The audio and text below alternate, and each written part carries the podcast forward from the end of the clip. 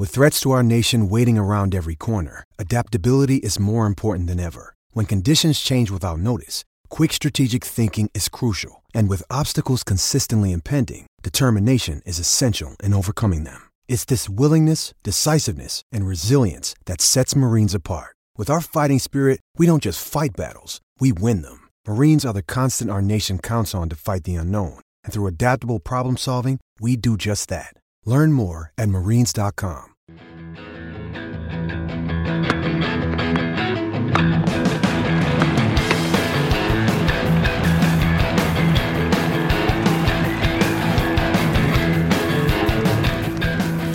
You're listening to the tennis.com podcast, and here's your host, Ed McGrogan.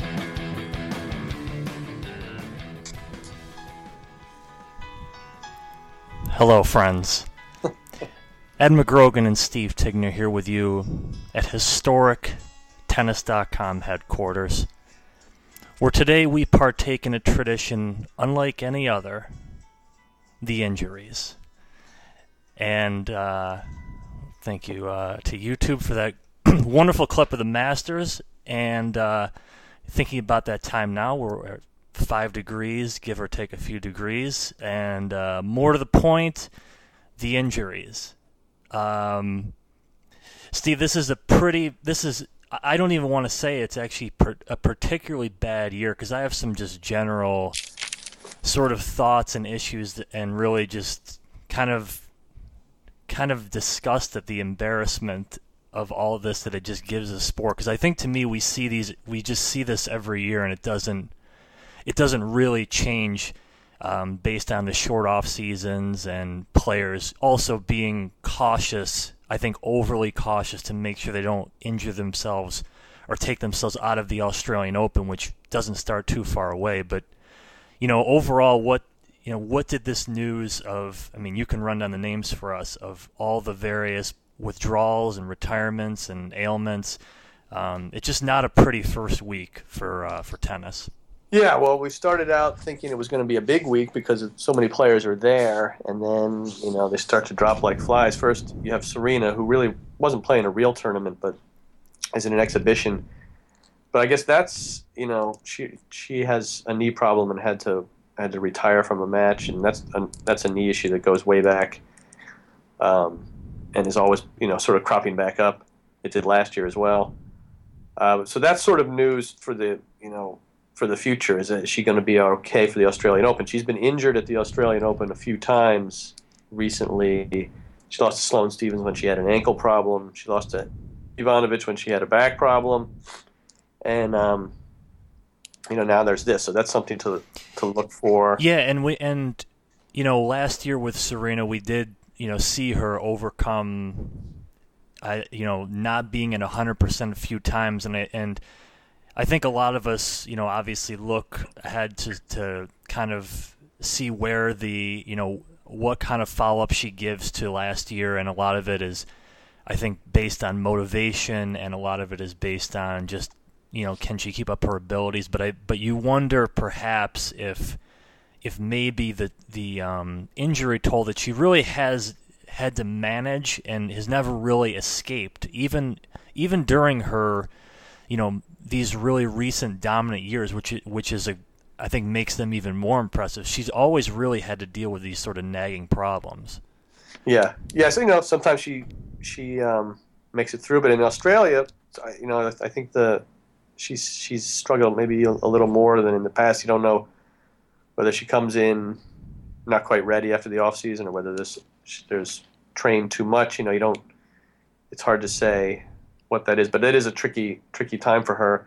But now we also have, as you said, Simona Halep and Maria Sharapova both pulled out of Brisbane without playing a point. Halep has an Achilles problem. Maria has a forearm problem. Both of those are also seem to be chronic, and they both seem a little, ominous for the Australian Open. I think each of them is being cautious by pulling out, but those are ones that have come back before. Halep says she had trouble running at all. She has had an Achilles problem for a while. Yeah, and we actually avoided seeing a Halep Azarenka match because of that That withdrawal from Halep there, it was a nice point you made that the beat goes on for Vika in terms of getting these difficult draws, but she will manage to elude Halep at least for now as it goes toward Australia. Yeah, but that, it didn't sound that great for Halep. We'll see how serious it is. But she said she was struggling to run. Maybe she's just being cautious again. But the Australian Open's coming up fast. We also had Venus Williams comes in this week with we had high hopes for her this year. It seemed like a big year. She was up to number 7. Now suddenly she's down to number 10. She lost in the first round in Auckland. Kvitova had to retire from her first round. She was second seed in China, and Ivanovic, also second seed, lost in the first round. So you sort of have this, it is pretty typical, like you say, before a Grand Slam to have a lot of these withdrawals or early losses or people sort of, looking ahead, I guess. It is unfortunate for the tour. The first day of the season, you think it's going to be a great first week. The second day, nobody's playing again. So yeah, this is actually I know I was didn't hold back on my thoughts of where I think this is. In terms of an optics perspective, I think this is yet kind of another example of tennis really not getting out of its own way, really deferring to common sense and a couple things with the schedule. But one thing that you mentioned there about the first day is that I think this is actually a point that this is something that tennis can't or doesn't take advantage of very well, is that other sports, I think you have that opening day and it's a very big event. It's well known when it is. I think everybody is, you come in with that clean slate. Really, it's sort of possibilities are endless until the first whistle or first face-off or first pitch is thrown. And maybe that's just something that deals with team sports, and you can't replicate it in an individual sport. But I do feel that tennis, suffers from that, especially, right now when, it's tough going against, obviously the other major sports. But I don't think the sport does itself any favors when you are, when you're really unable to capitalize on what should be, a sort of a benchmark time for really any sport. And, that's the nature of things. There's not one place where players are congregating. There's 6 tournaments. The time zone's clearly different. I understand all that, but it is one other thing that I think challenges tennis, which always gets better as the year goes on in terms of prestige and exposure. But this is it just the beginning of the year always tends to leave a little bit of a sour taste, but the Aussie Open does, kind of wipe away those early wounds too. Yeah, I guess that's the thing to look for. Is everybody going to be okay for the Australian Open? If you have Serena, Maria, and Simona, if it's continues with them, then that's bad news. Otherwise, you're right. By the time they start in Melbourne, this will be forgotten. It's true. Yeah, and when we think about the Australian Open, I do that has not traditionally disappointed either over the past really 10 years since the tournament has, become such a bigger event, really. I mean, I wonder if, it's not like the previous generation of players wasn't affected by it, but the Australian Open overall has, I think, become, in many ways, just a better tournament over over a long period of time. And I think it's it's become such a significant event, of course, for a reason. I mean, and I think that's a big part of this of what's going on here. And like you said, though, we or like both of us kind of allude to, it is a big schedule this week, across Asia, across Australia. We've obviously talked about the attrition on the women's side, some of the players that are already not playing this week, but. For the men, you're seeing pretty much everybody as well. Djokovic, Nadal, Federer, At the moment, they are not injured, but you know, we are seeing, I will say, a lot of players entered in tournaments, and you know, we're getting our first looks at these guys. Some of whom in the past have actually not started their year until the Australian Open. They kind of wanted to get it going a little quicker this time. Yeah, you know, every year it seems like there's more people in action over the first week. It's pretty much on both sides, pretty much the entire top 10, which definitely didn't used to be the case. Now you have Djokovic, Federer, Nadal, Wawrinka. You know, they're all playing tournaments. Djokovic has already started things smoothly. Won his first round. He looks good again. This tournament is one he hasn't won, or he didn't win last year, so I guess there's some little bit of extra motivation there if he needs it. I guess Federer, of course, will be an interesting case. He won Brisbane last year and then didn't do so well at the Australian Open. Now he comes in, we'll see him with his new coach, Lubacic. He's in the same draw with Kane and Shikori. So, you know, there's another person who's we're looking forward to seeing what he does this year. Of course, there's also Nadal. He's started in Doha as well, and we'll see if he can do anything. Starting out, last year he lost in the first round, and that was, looking back, that was an ominous sign for him throughout the year. So as the year went, it was sort of he lost, you know, to somebody not in the top 50 last year. So see if he can get off to a better start. Yeah, and you know, as I say this, you know, you mentioned Djokovic yesterday beats Dustin Brown in about 51 minutes. It really just you wouldn't have even known it's a different season for Djokovic with that kind of start. You know, it's and as you say, looking back on the prior year, you know, I think that was interesting to note that, you know, what Nadal did at the start of last year really was, you know, in retrospect, really a portent of what was to come for him. Of course, Djokovic, he lost his opening match and lost about five others for the rest of the year. So, you know, the opening week, I think overall one of those where I think everybody's still trying to get their feet wet for a little bit. And really, of course, gearing up, you know, toward the Aussies. Was there anything you saw, you know, in that Djokovic match in particular that, you know, I can't imagine there's really anything new to add, but you know, it did, I have to say, for coming out of the gates against a guy who just recently beat Rafa at Wimbledon and has been known to give players trouble, to just crush him in 51 minutes, you know, just, you know, another feather in his cap there. Yeah, no trouble. I don't know, you know, it's hard to say what more Djokovic can do. He's working with a new trainer, at least part-time. Everything looks pretty much in order. I don't know when we're going to see another, you know, a problem for him. It's going to happen at some point. He's going to lose a match or at least get frustrated. You know, it seems like you hardly see that these days. So no, there was, you know, nothing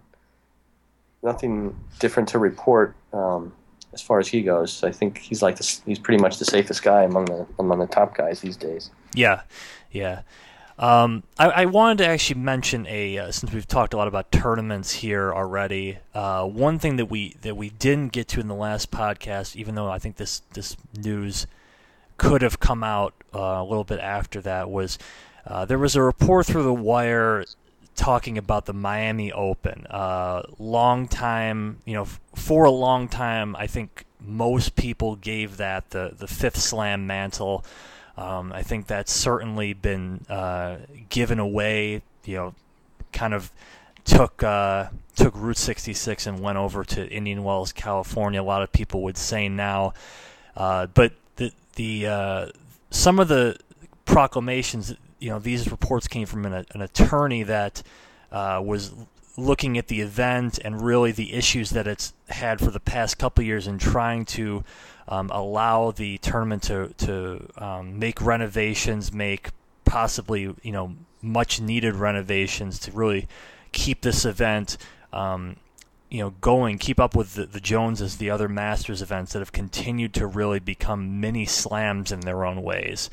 And, we've heard for a while that, if things, were not, weren't changed to the tournament's favor, that the event could move. And that was really the crux of what this piece was about, that it was only a matter of time before, or it is only a matter of time before, the Miami Open could relocate. That can go a number of different directions. But, I asked you about this because, I'm kind of curious because you actually be going there a little bit this year, and I certainly want to hear kind of what the scene is down there at that time in late March. But, I think, one thing to say about this is that it's really continued this, whatever local issues are in effect, it's continuing this kind of tournaments really going away from the U.S. It would be certainly a blow to lose an event like this with, a lot of history and clearly a great fields that go to it.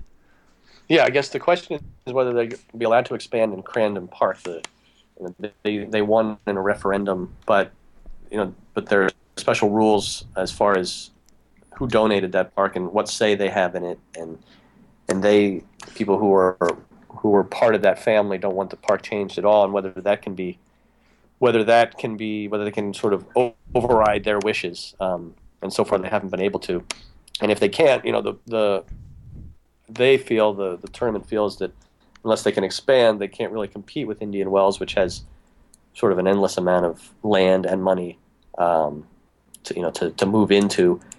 I think the main thing with the facility at Crandon Park is that it's old and hasn't been redone, hasn't been updated for a long time. It really, it sort of does pale in comparison to Indian Wells at this point. I mean, when's the last time you've been down to Miami, actually? Because you've been to Indian Wells for many of the past few years. Yeah, last time I was there was in like 2009. Yeah. Did it ever give off that vibe at that point, or has this been more of a recent? It still seemed like I think at that point it was still kind of the premier event. I think Indian Wells was struggling. There was a lot of talk at that point of moving Indian Wells leaving the country before Larry Ellison got involved. So that things have flipped in that way. Miami, they've talked about moving it. Maybe, there's been some talking about moving it to Orlando, where the USTA has a huge new facility. They could, it could go to places like Shanghai or the Middle East, but Miami really does have a special sort of atmosphere, especially when you compare it to Indian Wells, which is Southern California, Palm Springs, an older audience. Miami has a sort of Latin feel, more energy there in Miami. It's closer to a city, much closer to a big city, and it has that feel. It's just sort of a unique tennis atmosphere, I think, and it would definitely be missed, especially if it went to Orlando or anywhere else. Whatever they can do to try to keep it there, and whether they can somehow update it without having to expand, and whether that's enough, I guess that's the question. It sounds very similar to what really Roland Garros has been dealing with too. Yeah. That's a story that. For many years, or for the past couple of years, there's been threats of moving that around to different areas of Paris, or even probably sacrilegiously going to outside of France altogether. And it seems like a very similar situation, actually. Yeah, it's a problem. It's in a it's both were built at a different time in big city parks near big cities. I guess Indian Wells has the advantage of it's just in the desert. It's its own place. It's its own location. So we'll see what happens there, but moving it out of Miami would really be something lost there, because it was the first big Masters event, 30 years ago. It sort of pioneered that concept of the second level tennis tournament. Yes, yeah, and you've probably heard of it over many different names: the Lipton, the Nasdaq 100. You kind of can go on and on. The Sony Open. But they've all been there, and like I said, it would be a pretty big change in the calendar for sure, depending on what happens there. So we'll keep an eye on that, see if anything else develops. We'll probably hear much more about it as the you know, as the tours, you know, creep toward March and those events there. But, you know, we will keep an eye on what remains for this week on tour. Of course, when we get back, we'll be doing the podcast each Tuesday. We'll be recording them. We'll get them up as soon as humanly possible, and so you can look forward to that tradition this year as well. Lots on the site for 2015, you know, going into 2016. Please check that out as always. So for Steve Tignor, this is Ed McGrogan, tennis.com podcast. You've been enjoying the tennis.com podcast. For all the latest news and events, head over to tennis.com.